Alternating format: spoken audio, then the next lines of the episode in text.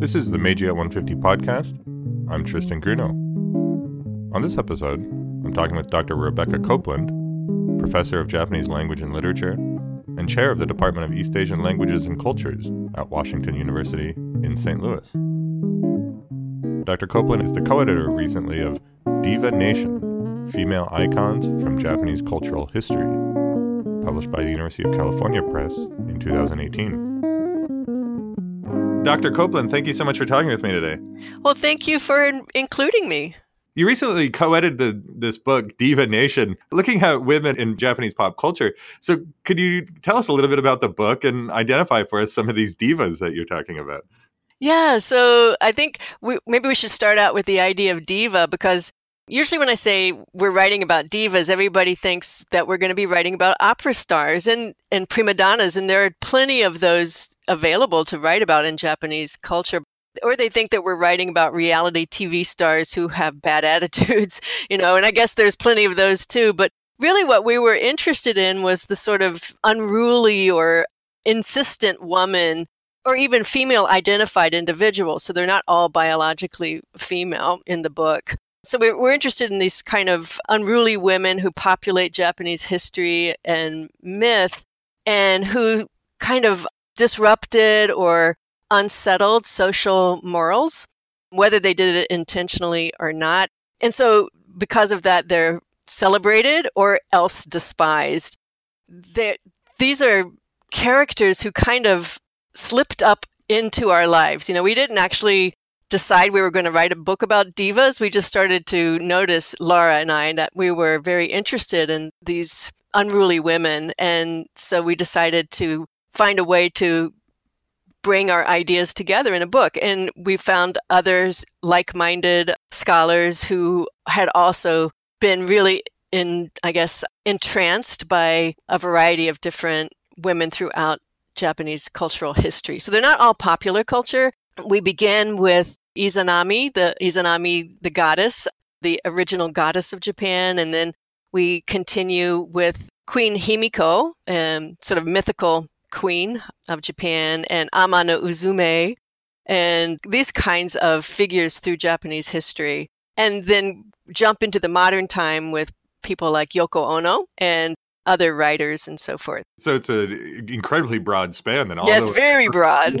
Up into Misora Hibari, even in the post-war period. That's right. And so, you know, we, we didn't even try to be comprehensive or really chronological in that sort of respect. So there's a lot of room for other people to add their favorite diva and we were thinking it would be fun to have a some kind of a web page or some way that people could continue to contribute but what interested me about many of these divas is that even if you have somebody from the, the deep past, like Ama no Uzume, she continues to pop up throughout Japanese history. And according to the person who wrote her chapter, Tomoko Aoyama, she could probably be considered the forerunner to Rokudenashiko, the infamous vagina artist who's been getting arrested here and there in Japan.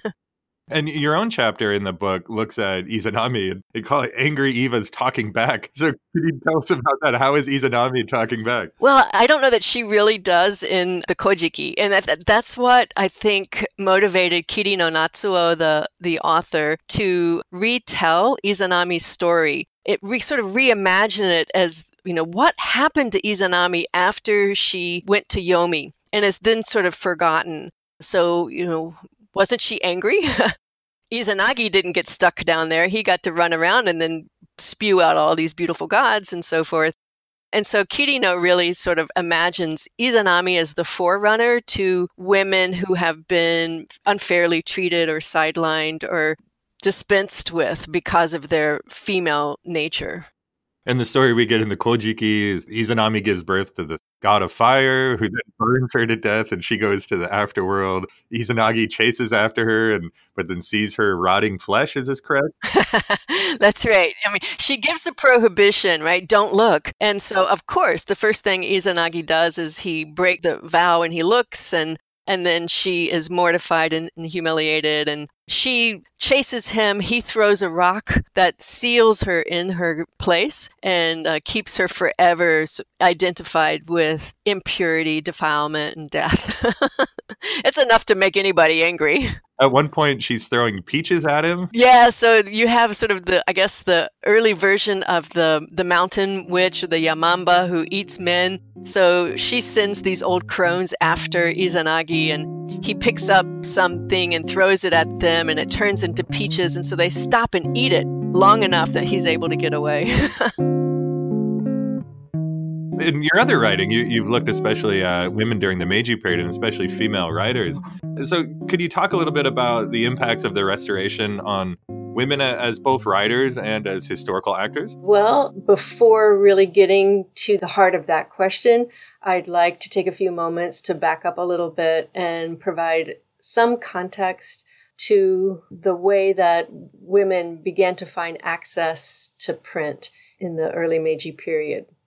So the Meiji Restoration saw a shift in national paradigms that allowed sectors of society that had earlier been shunted to the side to step forward. And women, as a new category of people, were one of these sectors that suddenly found themselves confronting new opportunities and becoming the focus of intense scrutiny.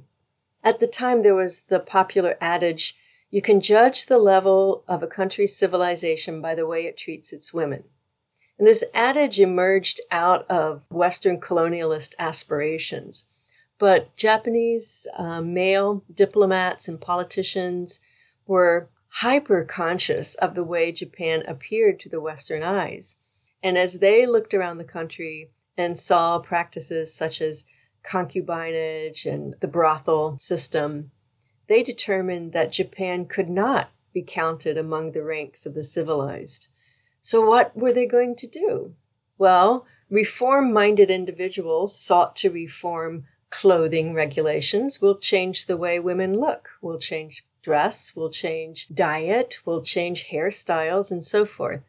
But others began to think more about the more internal changes that were necessary, spiritual changes. And, and this is when focus began to be placed more and more on education. To have a civilized nation, it was deemed important to have an educated population, and, and that meant that women too had to have greater access to education. And I think it's important to point out that this doesn't mean that women were not educated prior to the Meiji period. Far from the fact, women had received generally a much higher education than in other countries. But the Meiji reformers wanted women to have even greater access and they wanted to create more parity, I guess, in access to education. So in the early part of the Meiji, there were numerous schools began to open intent on educating women. One problem, though, that a number of Meiji male reformers encountered was not lack of access for women or lack of schooling, but the widespread bias against women seeking a higher education. So in 1885, several male intellectuals came together to launch a new journal, a magazine called the Women's Education Journal, or in Japanese, Jogaku Zasshi. The purpose of this journal was twofold. On the one hand, the editors meant to encourage women in their search for knowledge and self improvement. But on the other hand, another key goal of the journal was to discourage men from continuing outdated notions of denigrating women.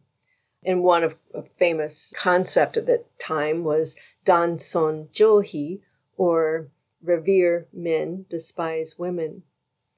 The Women's Education Journal was the first mass circulated journal to address women and women's concerns. And over its more than 20 year history, the journal provided a platform for women to share their ideas, their concerns, their aspirations. Most of the women who would become highly regarded writers during this period got their start in the pages of the Women's Education Journal. And even those who never published in the journal itself were influenced by it. So writers like the beloved Higuchi Ichiyo would have read articles in this journal and was familiar with other women who wrote for the journal. But the journal was not a literary publication per se. In the beginning, it had been intended to rouse women's spirits by presenting them with models of other important women to follow, such as biographies of Flora MacDonald, Joan of Arc, Florence Nightingale, and so forth from the West. And um, closer to home, there were biographies of Murasaki Shikibu, the Heian era writer, and also Lady Ise of the Heian period, the poet, in addition to the Empress Jingu, one of the very early empresses of Japan. So, in addition to, to sharing with women these role models that they might seek inspiration from, the editors also included literature. And in the beginning, the literature was written by men, and the editors began to feel that writing by men was not always appropriate because male writers tended to focus too much on uh, setting their, their stories in the brothels. And that just wasn't appropriate for the readership that this journal had in mind. So they began to clamor for more and more original works written by contemporary women.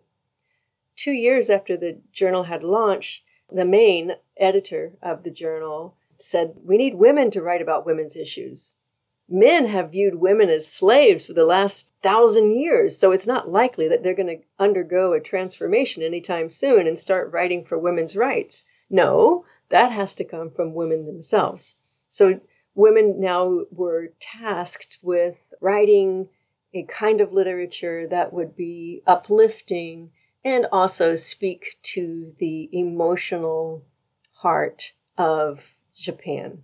It's interesting that at the same time, Meiji women were being tasked with creating a warm, wholesome home for their husband and children. And they were expected to write stories that were kind of similar, that stories that would be uplifting and sweet, that didn't challenge the readers too much or dip into licentious topics. And it was also believed that writing was something that women could do and contribute to the nation, right? without ever really needing to leave the home or even step beyond her, her role as wife and mother.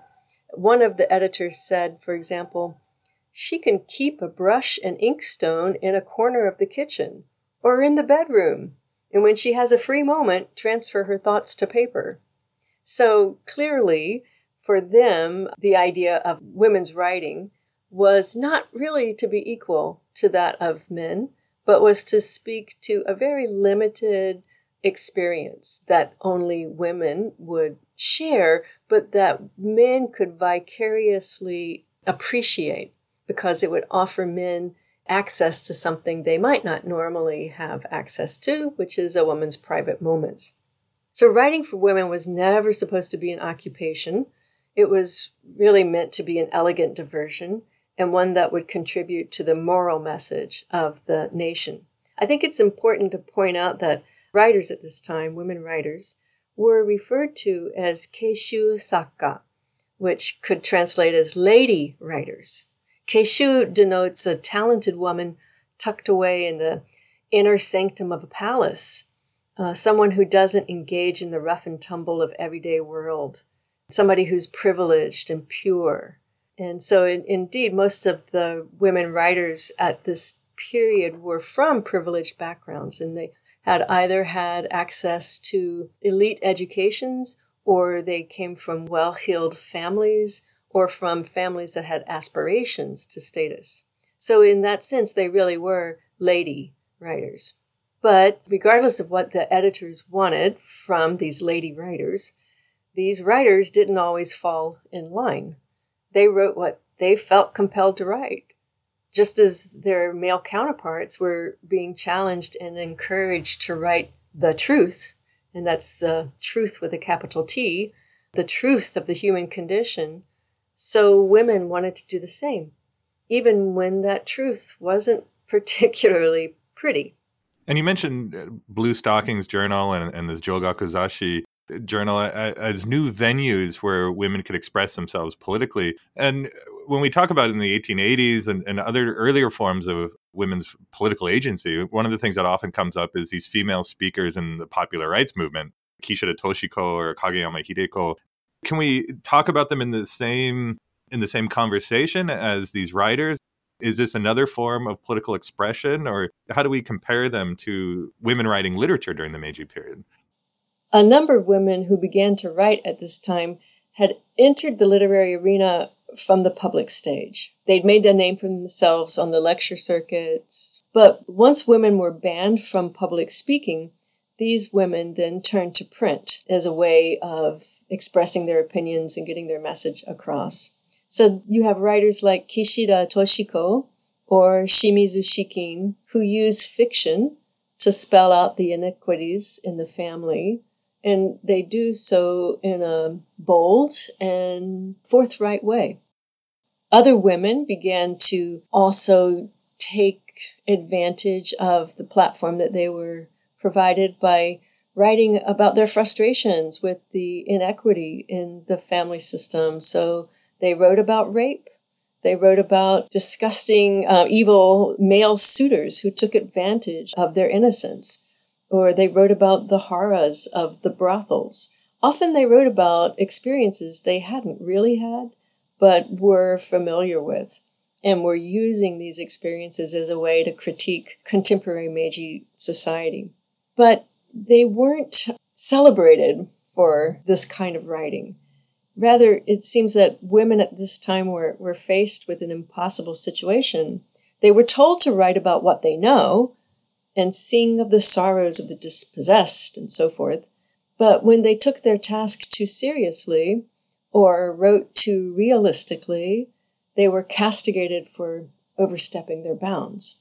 Of course, they had to be mindful of those bounds because they had to please their critics and they had to please their editors because these were the people who were policing their access to print. Women at this time didn't have control, I guess, or, or independence that would have allowed them to publish unfettered.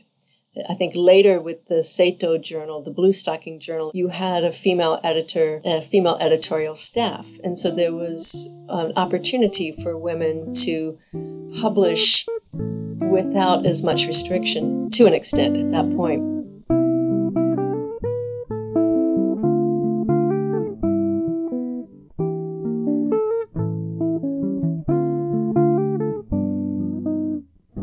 And in addition to researching the Meiji period, I understand you've also been teaching a lot about women writers during the Meiji period. So, could you tell us about some of your classroom teaching and introduce to us some of these women writers that you talk about in your classroom? I think that students who, you know, if I tell them, okay, we're going to have a class on women writers of the 19th century Japan, most of them are like, oh, I'm not going to take that class. And maybe they end up in my classroom because they have to. I'm not sure. But they, once they get there, they realize that these writers, are, they're so diverse. They have different approaches to different experiences in their life. But what's most important, I think, is that some of the issues that they deal with in the 19th century, late 19th century, are issues that my students are still dealing with in the early 21st century. And one of the writers, I guess, that I could illustrate with this is Miyake Kaho. Miyake is her her married name and Kaho was her pen name. Her her real name was Tanabe Tatsuko. And she she's credited as the first writer in the Meiji period. I don't know that that's necessarily an accurate claim, but that's the way she's positioned in Japanese literature. So she first published in 1888 and her first work was a was published as a single volume as a book and it's called The Warbler in the Grove or uh, Yabu no Uguisu. And it's set around the 1880s with the Deer Cry Pavilion, right? The great dance hall that was created by Meiji politicians to entertain Western dignitaries. So the Rokumeikan Pavilion. And it, so it opens onto a New Year's Eve ball and a dance, and the people, the characters are young men and women who are sizing each other up. And so it's it seems very topical to a college student, I think. And it, it progresses through the story with young girl students then meeting up in their dormitory and talking about boys and eating food. So it, it's still, even though it's set in the late at 19th century, it's, it still seems like a college experience. But they're dealing with so many, I guess, sort of significant issues like nation building. So they're not just dancing for fun, they're dancing for the nation. And the story allows me a lot of opportunities to talk about the different points of discussion that were taking place in the Meiji period, like westernization. Should we westernize? What should women be dedicating their lives to? Should should marriage be their end goal? And isn't marriage important? And all of these sort of weighty topics that these young women were talking about. I think our my students really are charmed by the presentation in her story. But then we go from there to a story by Shimizu Shikin, another contemporary of Miyake Kaho, who's writing about divorcing her husband and how difficult this is for her and and yet how she feels herself to be this new independent woman who must stand up for her own principles and not allow herself to get sucked into this unhappy marriage with a man who is unfaithful to her. The stories bounce around between all these various issues that tend to gravitate around a female space. That's a great story about the Rokumeikan and, and the dance halls. And, and, it really does set it in the 1880s, right? When there was this big debate about over Westernization. You know, I was thinking, you know, as a historian, I would like to use it as a primary source to, to get a sense of you know how people at the time were reacting to this and, and especially from the women who are participating in these dances for example how they're reacting to this but it does raise this question of how much should we be using contemporary cultural production as historical artifact? Should we view it from a literary perspective or could we use it as historical artifact? I, am curious how you use this in, in your classroom. Well, I like to point out the different literary aspects of the work. Language is a huge issue in Miyake Kaho's work, right? Because she's writing at a time when language was going under a lot of transition from more sort of classical to a more modern idiom. But it's hard to get at that in translation for students. So I think using it to point out the different points of discussion that were, you know, popular in the Meiji period is one way of approaching the story. And I like giving students a lot of a social context and historical background because I think it helps them see the story in a richer tapestry than just, oh, let's just look at the dialogue between these characters. Once they understand that when Miyake Kaho was writing this story, there was a lot of discussion about how one should live. Should we live in a Western house? Should should women wear Western clothes? Should uh, men and women be in such close proximity as they are in a dance hall, or is that immoral? I think her story allows us to see Meiji history in a maybe brighter, more entertaining way, really, that for me at least, than just reading a history book. this brings to mind a, a, debate I've been having with several of my colleagues here, and when we're looking for female agency in the Meiji period, you know, one of the places we often look is literature, cultural production, and when we get into say the Taisho period, then we get women actresses, female singers. Can we talk about their participation in that as agency as well? I mean, it might not be a monographic production, but for example, an actress in, in a film, is that also a, a way for women to assert agency even if the script is written by a man or, or the movie is directed by a man?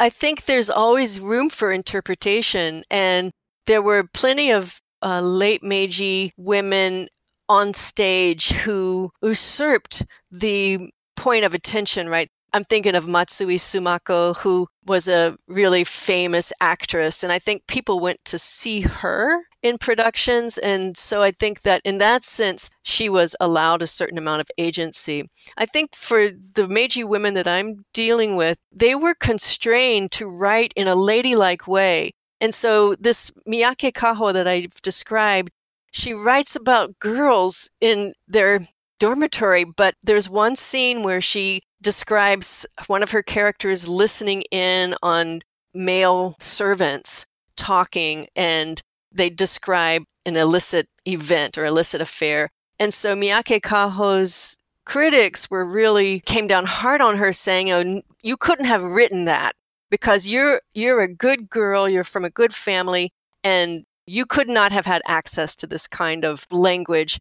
On the other hand, if you did write it, oh, shame on you. You know, and so women were held to these standards by men who were in charge of publication. They had to appeal to male editors. And so, yes, they had agency and yes, they were able to exercise some self expression, but all within the borders of what was acceptable for women's writing. And I guess that's true of any writer, but certainly for women's writing, it was much more sexualized.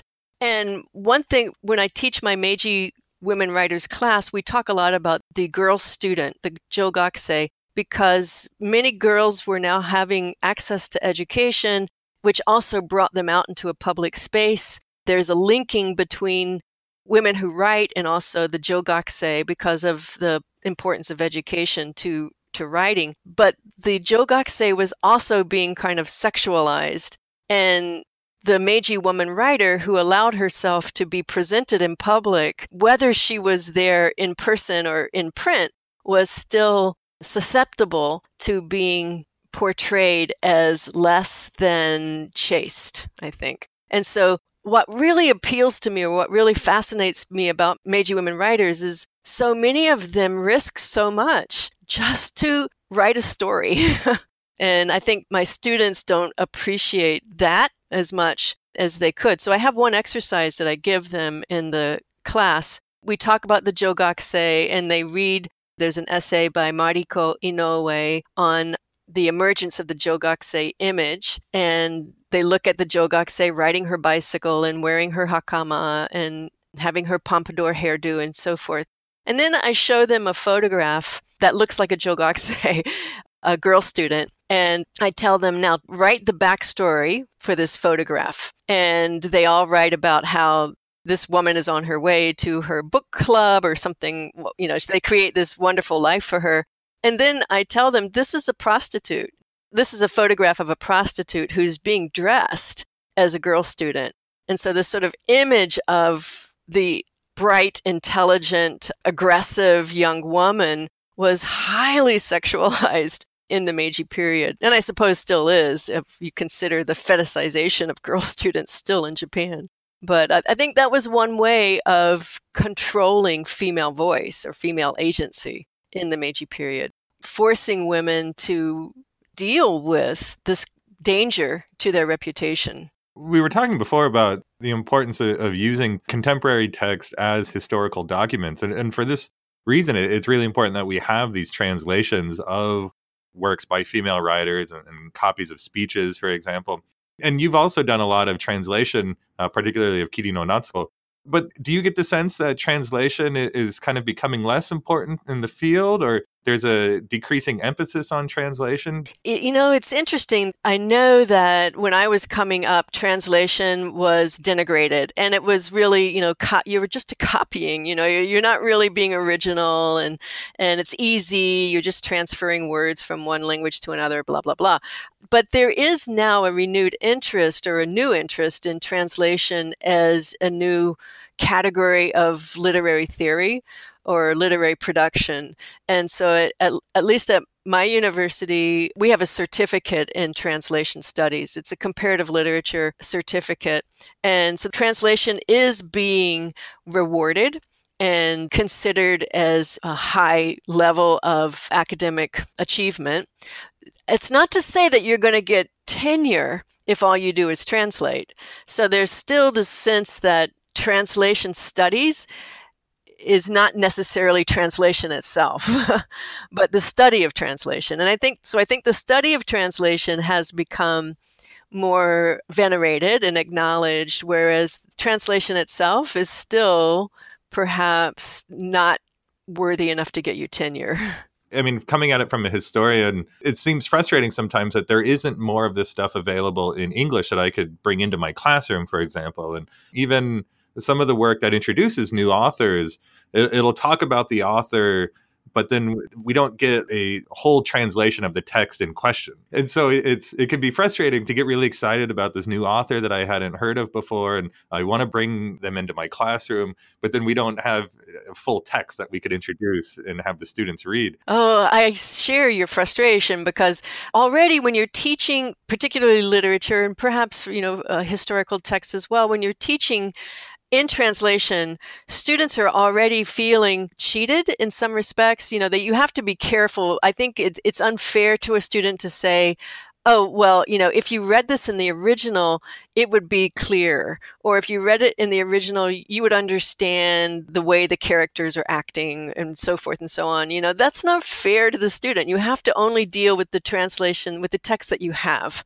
and treat it as the original text in, in some sense. So when you're dealing with an excerpt, it's hard because that's all the student will ever know about this particular text unless more is translated or unless they learn to read it themselves. So there are quite a number of of literary works that appear only as excerpts and they're wonderful, but it's only a slice of the story. And so if all you have is an excerpt, then you have to deal with the excerpt, I think, as a complete text. And you yourself have translated two works by Kirino Natsuo, The Goddess Chronicle and, and, Grotesque. Could you tell us a little bit about Kirino as an author and, and a little bit about these texts as well? Oh, she's a wonderful author. And she is another kind of author who is, she's very prolific and she moves quickly from one idea to another. So she doesn't linger on a particular genre. I became interested in her because of her work in mystery fiction. And she wrote some really fun detective stories featuring these women who were almost immoral in some senses. So they were kind of like hard boiled detective women. And I really loved that. And then she began to work in different, not really genre, but she began to stretch detective fiction. She didn't like detective fiction because it was too confining. It was formulaic, and you have to always be setting down clues and solving mysteries and so forth. And so she prefers the mystery. She prefers presenting the mystery more than unraveling it, I think. And so Grotesque is a, a novel that presents the problem in Japanese society, uh, women being valued for their beauty or rather than their intellect. So that's one aspect of grotesque, but it's very deep and it's very dark. And it takes you on this journey through a side of not just Japan, but of human nature that you might not want to be on. So it's a difficult read and it's very provocative. People either love it or hate it. And I think for the most part, people love it. And so in a way, in Grotesque, Kirino is digging down past the myth of Japanese society as being this homogeneous, safe place where it's all economically stable and everybody is working towards the same goal and we're all one big happy family. So she's digging down into that and uncovering the fact that we're in a dog eat dog world, a sort of survival of the fittest kind of madness. And then in the Goddess Chronicles, she goes even further to dig into the myth of Japanese foundation or Japanese creation by digging into this early history or mythical history, the Kojiki, and uncovering the fact that probably the Kojiki is written by those in power, and the stories that are being presented as God given or, or nature given are themselves corrupt and manipulated by politics. So even though she's writing about this mythical space and the in uh, earlier time she's really pointing to contemporary japan so one thing i like about kirino is her ability to poke into the uncomfortable spots of Japanese society and uncover things that most people would rather leave covered. The Meiji at 150 podcast is hosted by Tristan Grunow at the University of British Columbia in Vancouver, Canada. This podcast would not be possible without the cooperation of the UBC Center for Japanese Research and the technical assistance of the UBC Faculty of Arts ISIT. Find out more about the Meiji at 150 project, including the Meiji at 150 lecture series, digital teaching resource, and workshop series by visiting our website, meijiat150.arts.ubc.ca. Thank you for listening.